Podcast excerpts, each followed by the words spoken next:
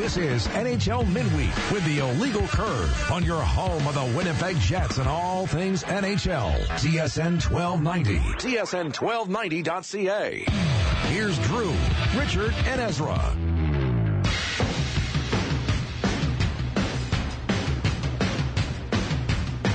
One hour to go here on the debut episode of NHL Midweek with the Illegal Curve Hockey Show. One game underway in the NHL so far, 0 0 halfway through the first period between the Boston Bruins and the Montreal Canadiens. You can catch that game in its entirety on TSN television. You can follow us on Twitter at Illegal Curve. You can follow us on Facebook, facebook.com slash Illegal Curve. We're on Instagram. You can search for us on Instagram, Illegal Curve. We don't tweet pictures of food either. Right, we tweet pictures of the food that is caught in Ezzy and my beard right now. Absolutely. Yeah, exactly. We have a whole meal there, a whole buffet. You never know what you're going to need. And of course, you can, uh, the website with all your NHL and Winnipeg Jets news is www.illegalcurve.com. Kelly Hrudey from CBC's Hockey Night in Canada is going to join us in mere seconds. Producer Remus is hard at work to get him on the line. So we'll be glad to talk to Kelly. It's sort of an interesting transition year for Kelly Hrudey, Yep. in that he's moving from. I mean, we, we're used to seeing him sort of in the uh, second game of Hockey Night in Canada, doing a lot of the analysis that uh, you know uh, that we'd been used to. This year, he's out of that role and he's in the role as a color analyst, doing the late game, sort of the uh, role that Kevin Weeks was doing last year. Yep. So we'll talk to Kelly about that in uh, and his uh, thoughts on that. The TSN 1290 NHL Midweek Hotline. We welcome to NHL Midweek here on TSN 1290 from CBC's Hockey Night in Canada, Kelly Hrudey. Kelly, good evening. Thanks very much for joining us. How you doing, bud? Great. Uh, in fact, I'm having an awesome day. I uh, got home around noon today, and uh, I had a radio show. We had our Sirius satellite radio show at one, and much to my sur- surprise, my wife wanted to make me two fried egg sandwiches with cheese. So I started off my day pretty well. How's that sound? It sounds better than what I had for lunch. I can tell you that for sure. So you're doing. You're, you're way ahead of the game already. I know. Kelly, we want to. I mean, we'll get into uh, the hockey analysis coming up very shortly. Wanted to start off sort of uh, personally. You're making the transition away from the studio to being a color commentary, uh, color commentator on the uh, the second half of the CBC's doubleheader game. How are you enjoying that transition so far this year? I'm finding it really difficult. Um, I did it when I first retired and I joined Hockey Night full time back in 1998. Uh, I did both studio and color, so I uh, I went through my notes and I, I think it was somewhere ballpark uh, about 25, somewhere around there, 30 games that I did color, and, but that ended 13 years ago, and so I've exclusively been in studio after that and I'm finding it uh, a little bit better this past weekend. It was my third show, and you know, I, I think we're all the same in broadcasting, aren't we? We're all our worst own critics, and so the first show I thought was absolutely horrible. I was really mad at myself, but I wasn't going to beat myself up too badly since uh, I hadn't done it in so long. And then my second show I thought was a little bit better. And this past one, I, I think I was much, much better, but I'm st- still not where I need to be. But I'm really trying to sink my teeth into it and get to the level that uh, I should be at at network television. Yeah, I think you're doing a great job so far. That's just my personal opinion. And transition over, you know, you're based in Calgary, and Yep. the Flames have kind of had a little bit of organizational transition. And what's been your thoughts on the the team thus far? Obviously, a big win yesterday in Detroit, but it seems you know the additions of Cervenka and Hudler really given them kind of a, a different look overall, even. Yeah, they're really good players, aren't they? I mean, Cervenka was a guy um, that not a lot of people knew of. We we kind of heard about him, but there wasn't even a lot of footage. I know that Bob Hartley talked to us about.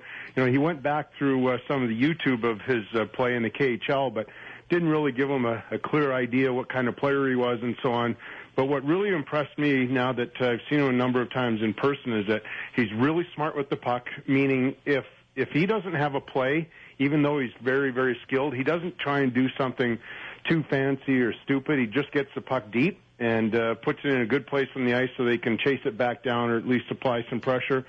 And and Hudler's just been a really really smart player. I mean, I think all of us knew how good he was in Detroit, but he's kind of like a hidden guy there, you know, playing behind all those stars. And the other thing that really grabbed my attention here, living in Calgary and seeing him with all the attention that he's embracing that uh, that role and the pressure. I mean, some guys don't like that, and he's clearly enjoying being in the spotlight here. They've made a couple other things, uh, changes. I, I mean, Matt Stajan's playing really well with them. I, I don't know if I've seen Matt uh, quite this uh, offensive minded in a long time. And they have a couple good young defensemen that, that I really like. T.J. Brodie's really good. Derek mm-hmm. Smith uh, coming on. I will say this though, I'm bragging about them a little bit. I still don't like their team, and I, I still think that they have to uh, really make a lot of improvements. One thing they will do, we saw it last night, is they'll play hard. That's mm-hmm. for sure. Kelly, in his first year in the NHL in San Jose, Patrick Marleau lived with you. Yep. And we got we got to ask you about Patrick Marleau because he's just been scorching hot. What do you attribute that start to uh, this season in San Jose? Uh, well, first of all, he's a really a highly conditioned athlete. Like this kid is just, I guess he's not a kid anymore. I think he is because he lived with us when, he, when he lived with you, he was a kid. yeah, he uh, he's just a machine. I mean, everybody talks about he's usually, if not the fittest guy on the team uh, every training camp. So uh, I think that adds to his longevity. He's just got natural uh, genes that, uh, he, I mean, he's a real physical specimen, boy. You know, he's that lean but really muscular body. He flies out there. He looks effortless. I think the other thing is that he's a really quiet person uh, until you get to know him. Then he opens up, but he's a really proud guy. And uh, you know, the last uh, little bit where San Jose they've been favored, they've faltered. And I think he really takes that personally. I also think that some of the criticism he heard from uh, a former player a while ago was, you know, something that also really motivated him. And you know, Pat, when he plays like he can, boy, he's a, he's at uh, the top of the list for top players in the game. Do you think this year is going to be any different for San Jose, or is it just going to be a solid regular season and then fall off in the in the playoffs? You know, I think maybe I'm biased because I I did play there and because I have some friends there that I really do think it's different. I think they have more depth for a change. Uh, their D, I think, is better than it has been in a long time. Um, I I really feel that Niemi's playing maybe the best he's played in the National Hockey League right now. So uh, I'm it's a wait and see attitude for sure.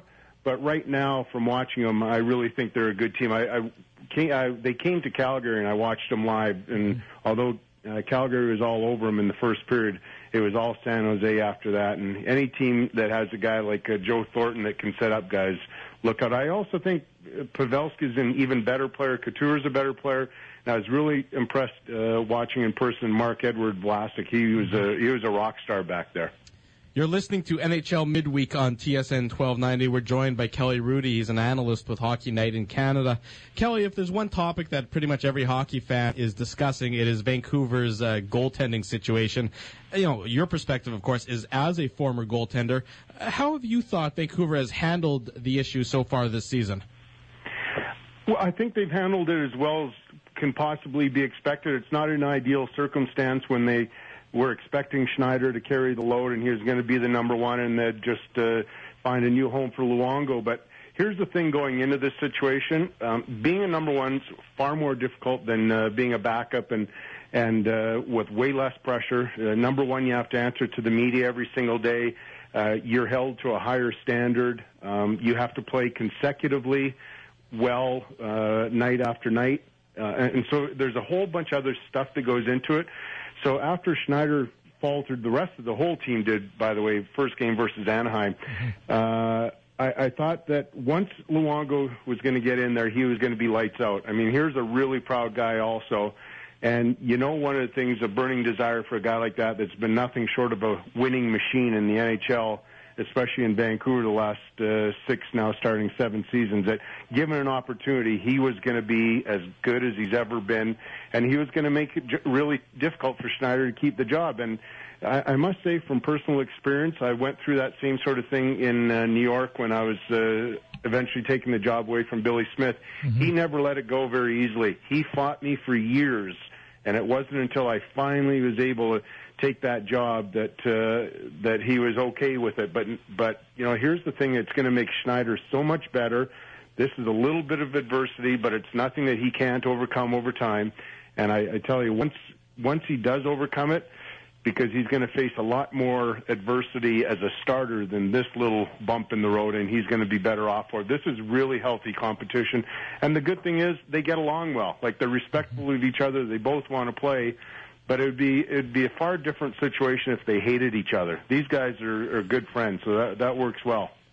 You know, sticking in Vancouver, Kelly, and we're gonna, next segment we're actually going to be breaking down the Tampa Bay Lightning power play, which has been incredible thus far. They lose Sami Salo in the off season. He's really fitting well in Tampa, and they Yep. kind of replace him essentially with, with Jason Garrison. What are your thoughts on that? You know, kind of quote unquote trade off. Well, first of all, you're getting you're losing a, a really solid guy in Salo. Um, he was uh, you know he was comfortable there in a good way. He uh, he he knew how to get the most out of himself. I think that when you lose a guy like that, you know that you're going to miss him. There's just no question about it. And he was a really good team guy, but that's just progress, and you got to make changes, and you got to move forward. And and they felt that uh, getting Garrison, you're getting a younger guy, a guy that's uh, healthier, and, and so on. Uh, I'll say this: I'm not very quick to judge guys that to come over in free agency or even a, in a trade because it's it's a really difficult move family wise and all these other factors. As you guys know, he's from the Lower Mainland, and so that adds uh, pressure and stress and so on. So. Uh, I've been told teams have studied players that uh, uh, go over in free agency or free agency in particular, and it can take up to a year for a guy to start to feel more comfortable and back to his game. So I don't think we've seen the best of Garrison, but I think that uh, he's he's a guy that's only going to get better and better.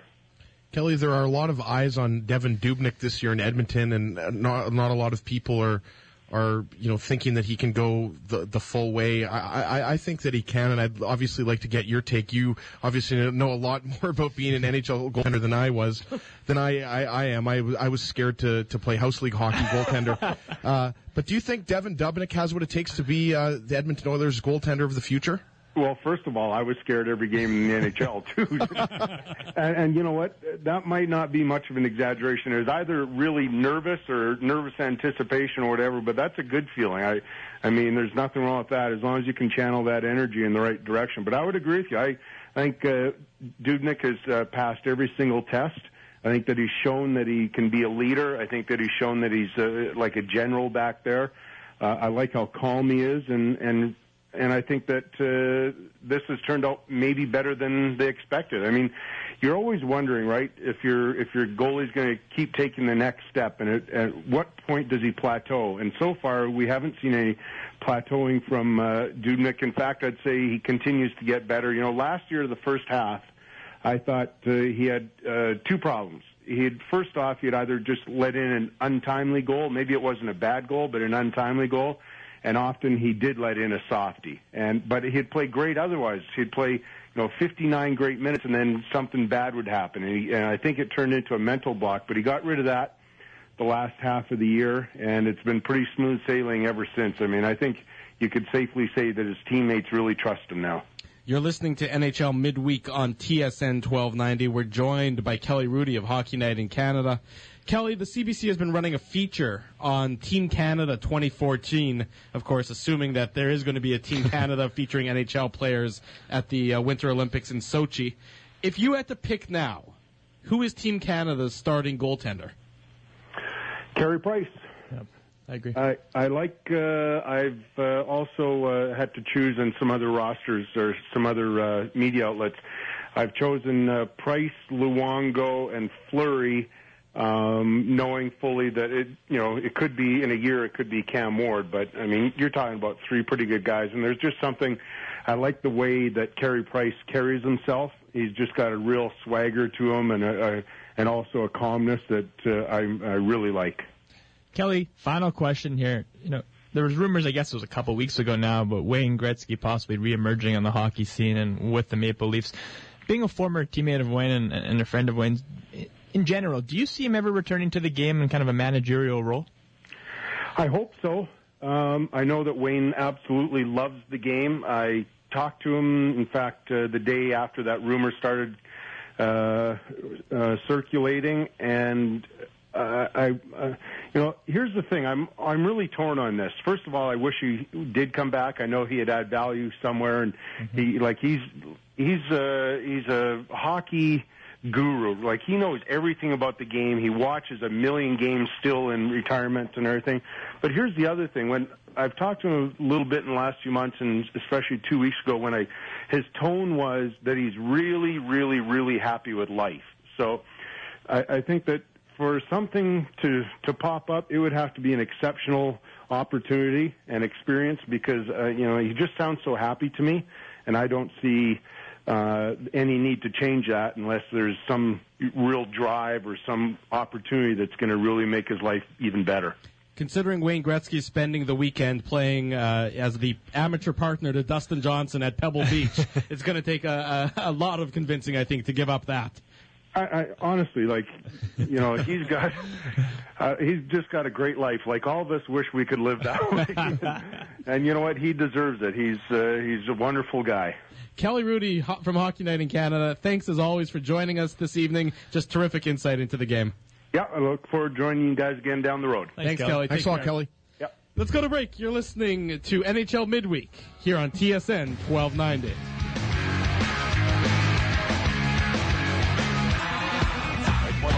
He breaks his stick as he shoots. St. Louis gets it. Right single stamp with the shot. They made. Score! On the rebound! Stamkos! It came right back to him! And That was a power play goal scored by the Tampa Bay Lightning in a game earlier this year. We're going to spend the next segment breaking down the Lightning power play. We saw it uh, in its full power against the Winnipeg Jets last week. So now we're going to try and get you inside the game and explain to you what makes the pa- Tampa Bay Lightning power play so dangerous. Break it down.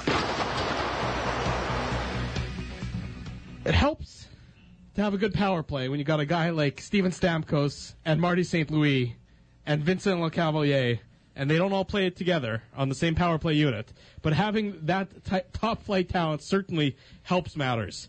If you want to think of the Tampa Bay Lightning power play, it's best to think of a lowercase t, sort of with a where the cross of the T is sort of at the uh, at the you know the middle of the vertical line put the cross as the half boards and the vertical line being the center of the blue line going straight from there down to the goaltender. Exactly. Richie, why don't you start it off and sort of explain where everybody where the first unit power play for the Tampa Bay Lightning set up?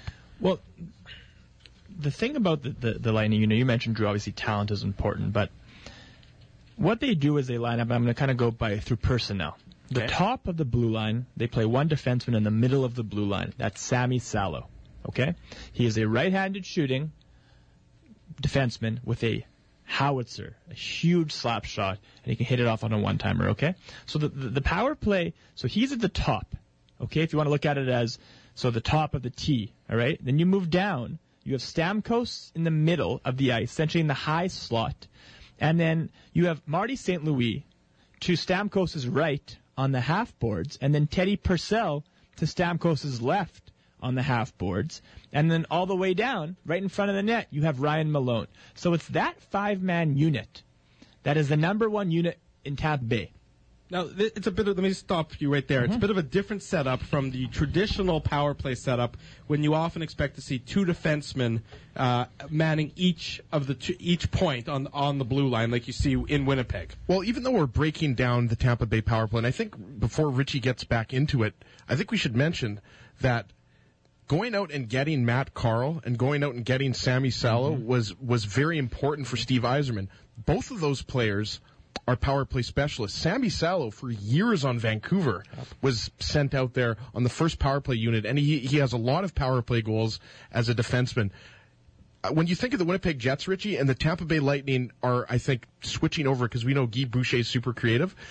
To what Drew's, you know, just talking about there, what the Jets like to do is, yeah, sure, everyone knows this. They like to load up the, the shot from Byfuglien, or they like to load up the shot from Enstrom. But it's the formation of the Jets is a little bit more simple. All power plays are going to have a triangle to a certain degree. There's always going to be a guy in the corner, mm-hmm. and there's always going to be a guy in front of the net. There's always going to be a guy on the other side, and you'll you'll see guys overload. But I think the thing that Tampa Bay is doing this year with their T formation is they're not just they're not just loading it up for a shot from the point. They, that's an option, but what they're doing is they're trying to make it difficult for the defender because they're not only going to have to look after the shot from the the point man, they're going to have to look at the shot in the slot. They're going to have to look at uh, the shot from the other guy that's Mm-hmm. that's creating the tee on the other side, and they're going to have to they're going to have to look out for four shots. That's right. the whole point. Tampa Bay Lightning currently ranks second in the NHL at a power play efficiency rating of 32.5%. It's ridiculous. The power play flows though, and, and to Ezzy's point, I mean, you know, you, you mentioned the Jets. The Jets kind of run their def- their power play through the back end, through the defense, and rightfully so. That's where their talent really is. The Tampa Bay first unit power play actually runs through Marty St. Louis. Yep. Setting up on the half boards. The right half boards. And by that, when the right, Marty St. Louis is a left-handed shooting guy. So he's on the right half boards, meaning his off wing. Mm-hmm. So the puck is, is easy for him to kind of make a pass, and he's got a great ability to, to see the play. Now, Marty St. Louis sets up the puck. Okay, he's he's got options, and then that's where it goes. Marty St. Louis is on the right side of the ice. He looks up into the middle on the of the blue line. He's got Sami Salo on his off wing, ready to one time a slap shot from the point. from the point. He looks to the slot, the mid slot. He's got Steven Stamkos with probably the best one timer in the NHL, raring to go for a pass and to shoot it on net. 60 goal scorer, Steven Stamkos. Okay? He can have Teddy Purs- Purcell, who can kind of go back door or stay where he is. He's also on his off wing. He's an option. And then you have Ryan Malone. So a shot is an option. A shot with a tip with Ryan Malone is an option. A shot with a rebound is an option. And Ryan Malone's a truck. He's hard to move. He's willing to pay the price to be in front of the net. So they have all these options, and the puck flows through St. Louis. Doesn't mean he hogs the puck. The puck can go to Salo, back to St. Louis, to the other side. He's the he's the quote unquote quarterback of the power play. Yeah. If if Toby Enstrom for the, for Jets fans is Mm-hmm. the quarterback of the Jets power play, and he's the one responsible for making the decisions as to where to distribute the puck and everything else. Marty St. Louis is that guy in Tampa Bay.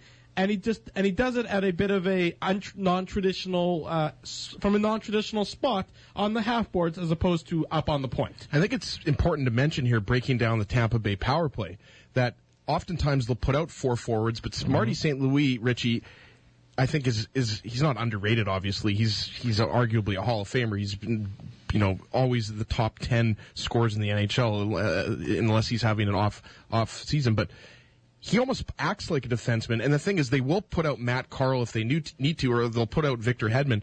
But they they like to use that because they know that Martin St. Louis really is quarterbacking it, not not uh, necessarily in the traditional defenseman from the point, but he's he's quarterbacking it from the sideboards. But to that point, because you don't have him at the point is you can trust him that if he makes a mistake on the half boards, the other players, Salo and whoever else comes back, can compensate for a mistake. So the mistake doesn't turn into an immediate breakaway. That's another reason why they do it. Now there's a couple other things. The, Purcell's on the other side of the ice, so essentially the puck can be reversed and it's the same thing. He's got all the same options with St. Louis on his off wing. And Now, here, now that's a bit of a more difficult pass in that it's it's from it's from one side of the ice to Sure, the other. sure. But I mean, you're talking about backdoor, and, Sure. what, and what you're really doing is trying to draw. If you kind of backdoor, if if Purcell is on the other side of the ice trying to go backdoor, it might draw one of the defenders down and away from Stamkos, Right. or away from Salo, or away from Malone.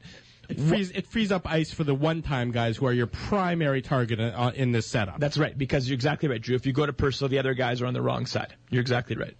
Now, here's the thing. Steven Stamkos is the key to the power play, and that's a simplistic way of looking at it. But if you look at it and if you watch enough of the film, Steven Stamkos doesn't just stand in the high slot. He moves around. And this is a problem that people talk about Alex Ovechkin not moving around enough to find open spots. Steven Stamkos will move down low. He'll curl back. Him and Purcell will rotate with each other.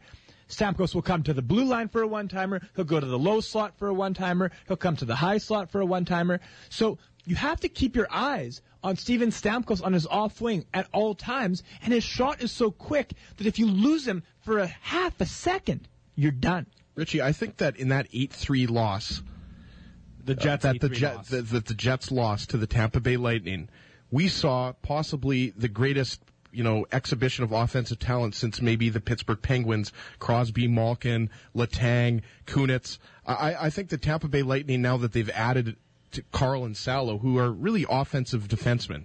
Uh, I think we're seeing the next step of power play. If, if you look at it almost seemed like at certain points, and and we we gotta we gotta mention that the Jets are playing without Bogo, they're playing out w- without Byfuglien, guys that would play on the penalty kill, mm-hmm. but nonetheless, these guys are that talented. What we were seeing was almost the, the Tampa Bay Lightning toying with the Jets when they were on a five on three. The way they move around, and you know, just listening to you describe Steven Stamkos and what he does, what they do is they force you to make mistakes. They're so talented. St. Louis is so patient with the puck. They make you make mistakes and they move around and they they they have so many different options, uh, and and it's really something to watch. And you can tell that last year they weren't good on the power play, and this year they've they've made it a focal point. Quickly, because we're close to being up against the break. Does does their system change for their second power play unit? I, I watch more film on the, on the first power play unit, Drew. So I don't want to get for this segment. I watch more film on the first power play, so I don't want to delve too deep into the second power play. Personnel is different, and so based on the cursory looks I gave to the second unit, they they work on more of a, a basic formation in that they have Victor Hedman and, and Matt Carle, so they have more to defense on the back end there. But I don't want to comment too much on it. Their second personnel unit is Cory Conacher, Vincent Lecavalier, uh, Matt Carle, uh, Victor Hedman, and Benoit Pouliot. Benoit Pouliot. So I, I like the idea in terms of the personnel. You're bringing a guy from the AHL who's obviously proven to be very successful so far this year in Cory Conacher, but you also bring a guy like Benoit Pouliot who has kind of had a hard time finding his way, but has never had a lack of skill. So you're allowing him to flourish in a second power play role, and I like that. But we will break down that second power play unit eventually. Absolutely, we're going to break down a different team, a different system that they run each and every week. But for now, keep an eye on the Tampa Bay Lightning first power play unit and watch for the lowercase t and how they set up. You're listening to NHL Midweek on TSN 1290, tsn1290.ca. uh, center ice. Zach Rinaldo's dropped the gloves with B.J. Crombeen. Crombeen the bigger of the two, but Rinaldo hammers him with a right hand, a second and a third one, and Crombeen is on the street as Zach Rinaldo KOs him. Yeah, he's knocked out. Oh, he's got the Bambi legs. Oh, he's got the Bambi legs. Nighty night. The party's over. We'll, we'll, we'll leave apart the, que- the questionable commentary for now. He's got the Bambi legs. Yeah, we'll leave apart the questionable commentary. Those are the uh, Flyers commentators. The Flyers Yeah, uh, well. play-by-play guys. We'll leave that. Uh, we'll leave that aside for now. I want to talk about the B.J. Crombeen Zach Rinaldo fight from last night. The Zach attack. If you have not yet seen the video, we will tweet it out on our Twitter feed at Illegal Curve right now. The two guys square off, and Rinaldo hits Crombeen with a solid right hand, more than just a solid right. It pops Crombeen's helmet right off of his head.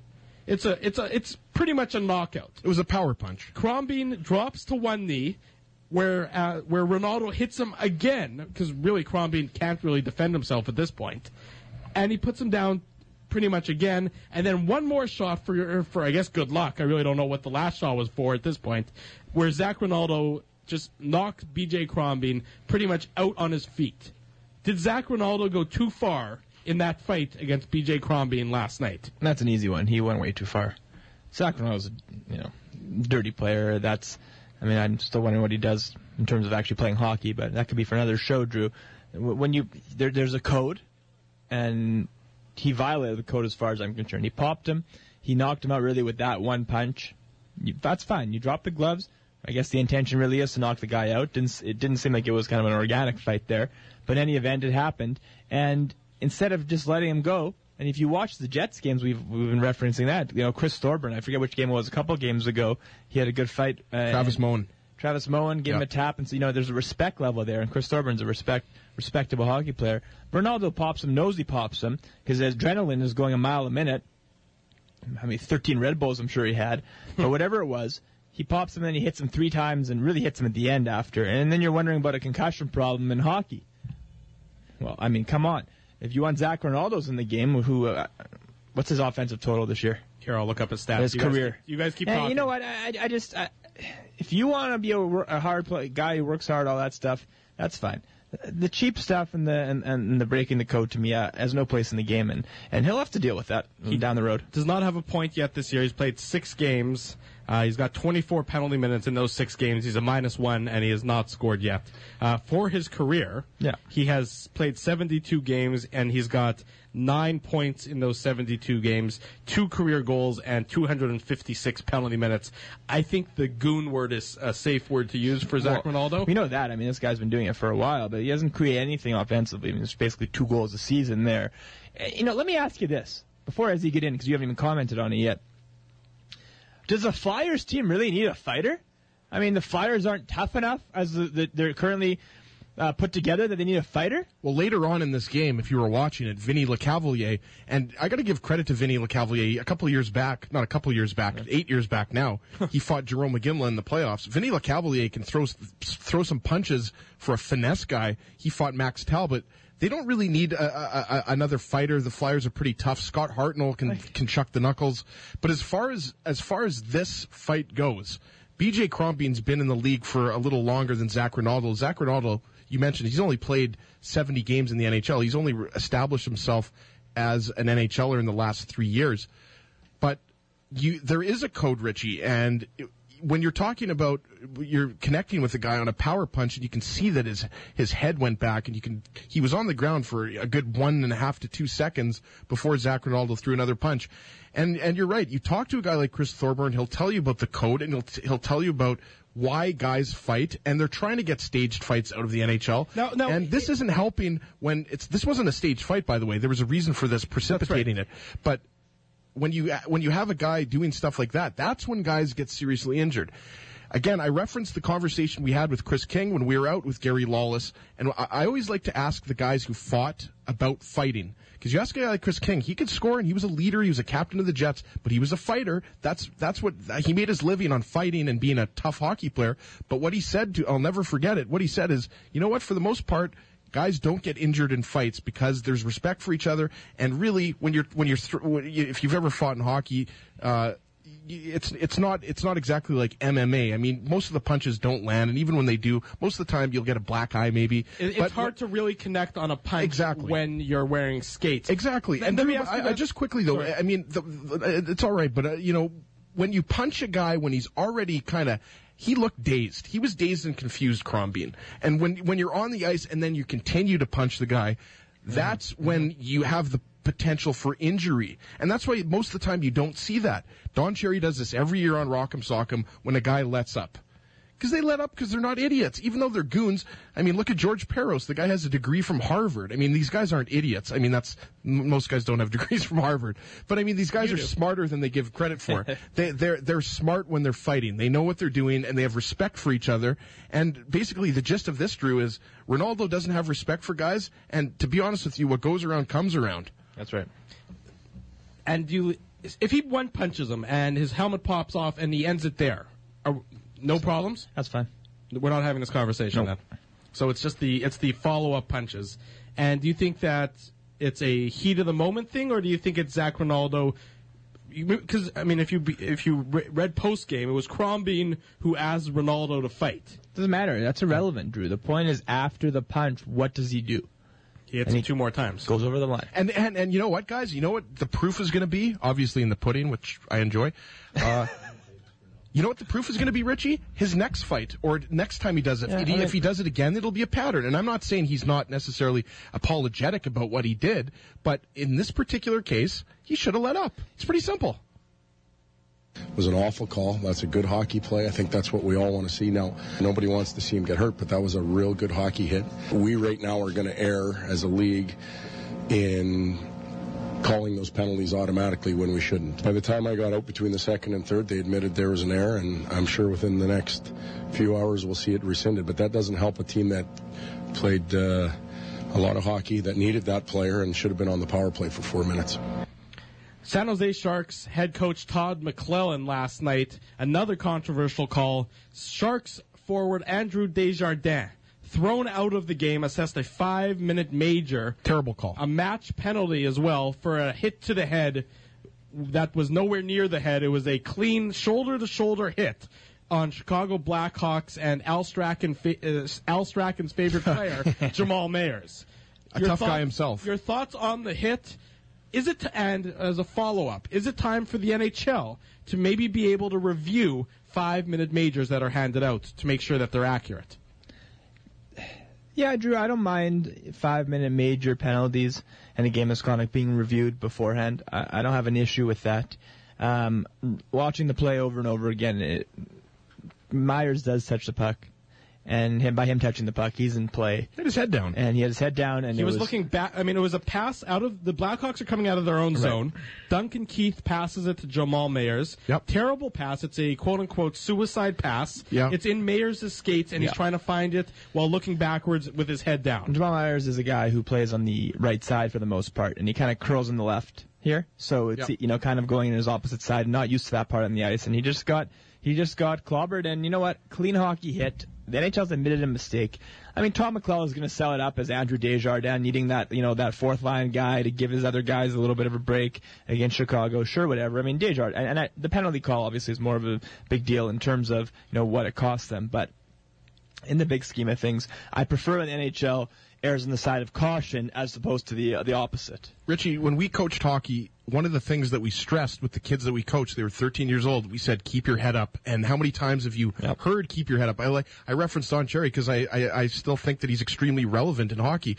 Um, you know, obviously with Coach's Corner. I, it was a suicide pass. First off, Keith would have regretted it, but hey, Keith, you know, fought Well, Keith did fought regret it Desjardins afterwards. As soon so, as as soon as Desjardins laid the hit, yeah, he went after Duncan he Keith after, went after yeah, exactly. Desjardins. And he got Yeah. booted. But you know, again, it was a short pass. It wasn't like a, a you know a two line pass, suicide pass.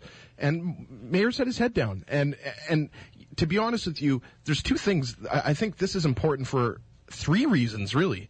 Uh, I don't think the officiating has been particularly bad. I think officiating is an extremely difficult job, and as we've talked about before, they review these calls, they review everything after the game, and they review themselves. They're they're required to. But I, I think that it's important because this showed you that headshots are there's still uh, uh, an awareness about them, but it shows you that you know we're we might be overdoing it a little bit. And the thing is, body checking is a huge part. I'll say this time and time again: body checking is a huge part of hockey. It might not be in, uh, so much in in the international game, but the ability to take out a guy with a clean body check is an important part. Let me interrupt you right the there, game. Let me stop you right there.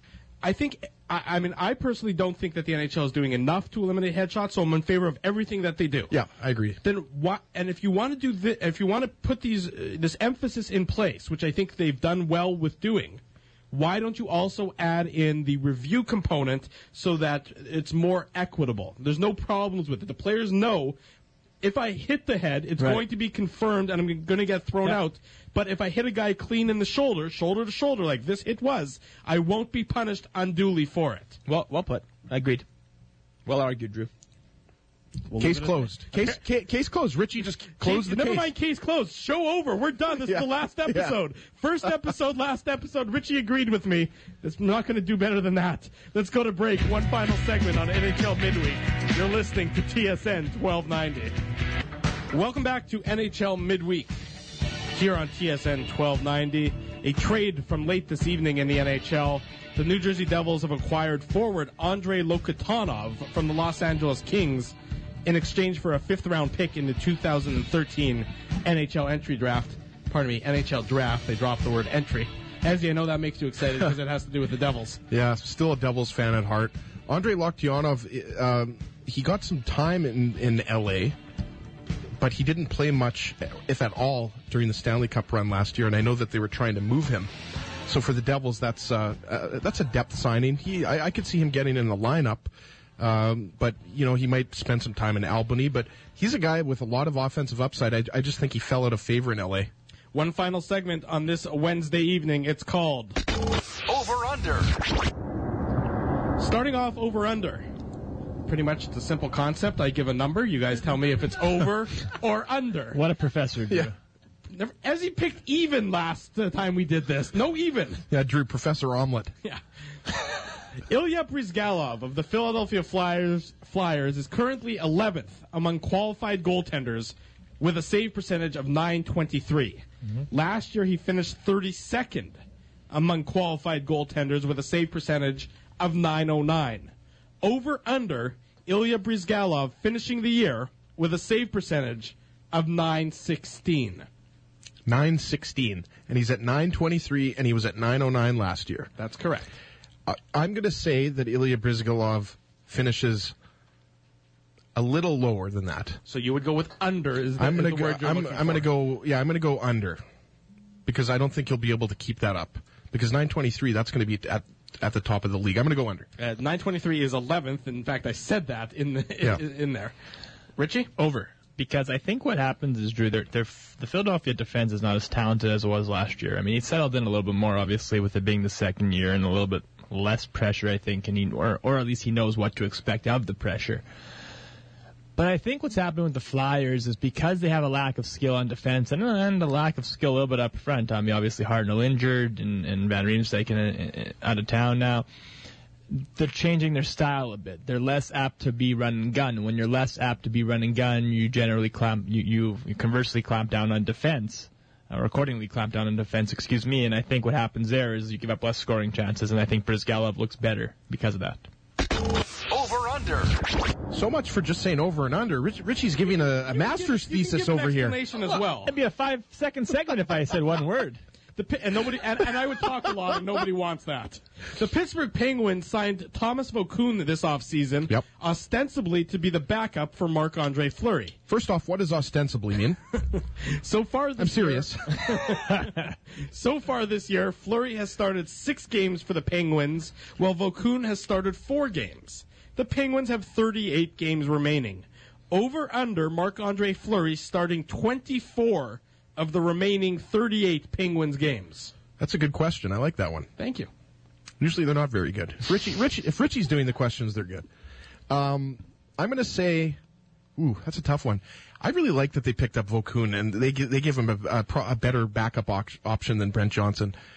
I'm going to say over because I think that as the season goes along, even though in a shortened season they're going to like to play two goalies, I'm going to go over. And I, if I had to make a guess at how many games Fleury's going to play, I'm going to say 30 from here on in. Richard? I agree with Ezzy, and, and I think it's going to be over because what you have with the Pittsburgh with the Pittsburgh Penguins is Vokoun comes in, he gives Fleury a rest at the beginning of the season. He gets lets Fleury settled in. Now, if Fleury falters more, Vokoun might take that chance. But Vokoun, one thing I think the Pittsburgh Penguins have to take into account is Vokoun has never been that great in the playoffs, and Fleury's won a cup, and that's a big difference. And so you don't want to get Vokoun to a position where he starts the playoffs and then he falters and you're back with Fleury. Sure, he'd be rested, but he might not have played and might not have gotten to a rhythm. So I think Fleury gets into more games. He's the more talented of the two netminders, and he's the future still there, in, uh, or the present really there in Pittsburgh. Over under. Carolina Hurricanes goaltender Cam Ward has long been thought of as one of the NHL's more underrated goaltenders. He's struggling so far this year with a goals against average of 3.43 through six games played. Over under Cam Ward finishing the season with a goals against average of 2.75, which is his career average. I'm going to go under. Absolutely. Um, we have we have to we have to note Richie that on the Carolina Hurricanes it. it it, it's a transition year, and, and they've picked up Jordan Staal. That's going to make them better offensively and defensively. And they've picked up Alexander Semin, and that was to address secondary scoring issues. But you've you've got largely an offensive defenseman set. You've got and you, and with the stay-at-home guy maybe being Tim Gleason, but Justin Faulk, who I picked to be a breakout guy this year, and you've got Joe Corvo. He's mainly an offensive guy. Uh, you've got more offensive-minded defensemen, and, and that should be taken into con- consideration because I still think Cam Ward is a top 10 goalie in the NHL. Some would argue maybe even top 5 goalie, but definitely below 2.75. Last year, I think, was an aberration. I think this year he'll be back because I've got Carolina making the playoffs, so I think they're going to get together. They're not, they're not, I, I believe they're about 500 right now. They're, they're, they're not playing too poorly. Um, but I think Ward's numbers, especially GAA, will get down there. 274 last year, Drew, and obviously had an up and down season. 256 the year before, 269 the year before that. The odds would say that he'd be below it. I know his career is 275. Having said that, I really do believe that the Carolina defense is, is very overrated. And or as, as a whole. I mean, who's their lockdown defender aside from Timmy Gleason? I mean, you got offensive guys there. Probably Joni Pitkanen. Yeah, and that's not a good sign because Yeah. Yoni Pitkin's not a shutdown defense. I didn't mention him. Yeah. Joe Corvo's not a shutdown defense by any means. Justin Faulk's certainly a developing defenseman, but uh, but uh, they're going to try, I think, and and- trade some offensive chances. And I- I'm going to say over this year. I, I like Cam Ward's game. Don't get me wrong, and he's he's been very consistent over the course of his career. But there's a developmental curve there for those defensemen. Uh, for the, I mean, in, in terms of organizational strength, and the and the Hurricanes right now are lacking on the back end, and I think that's going to show in Cam Ward's stats. Over under. In case you haven't noticed, there's a theme for over under this week. It's goaltenders. Continuing on, prior to joining the Phoenix Coyotes, goaltender Mike Smith had a career goals against average of 2.68 in six abbreviated NHL seasons. Last year, in 67 games, his goals against average was 2.21. Through six games this season, his goals against average is 2.67. Pardon me, I think I misspoke. Last year, his goals against average was 2.21. Mm-hmm. This year, through six games, his goals against average is 2.67. Over under Mike Smith finishing this season with a 2.40 goals against average. So that would okay. You know So what? that would make him worse than last year, but better than his where he's at average. right now. I'm going to say under, but you know what? Mike Smith, I, I think, really had one of those special years last year. Everybody knows how far Phoenix got last year and lost out to LA, but.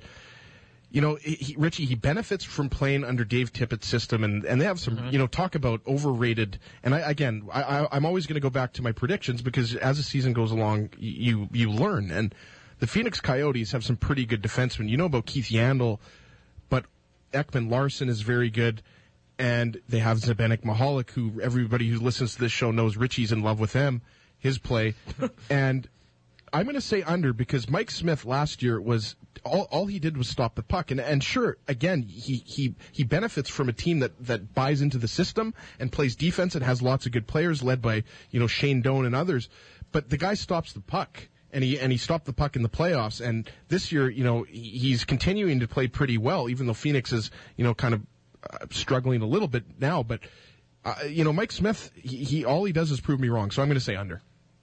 Richie? I- I'm saying under because Phoenix's system is such a way that they can't succeed without playing a very, you know, three-two kind of score games. And you say they flip, say they play most of their games three-two, and they flip a coin and win half, lose half. I, I think it's under, and more so product of the system. Mike Smith physically is a, is a great goalie, is a talented goalie, not a great goalie, but.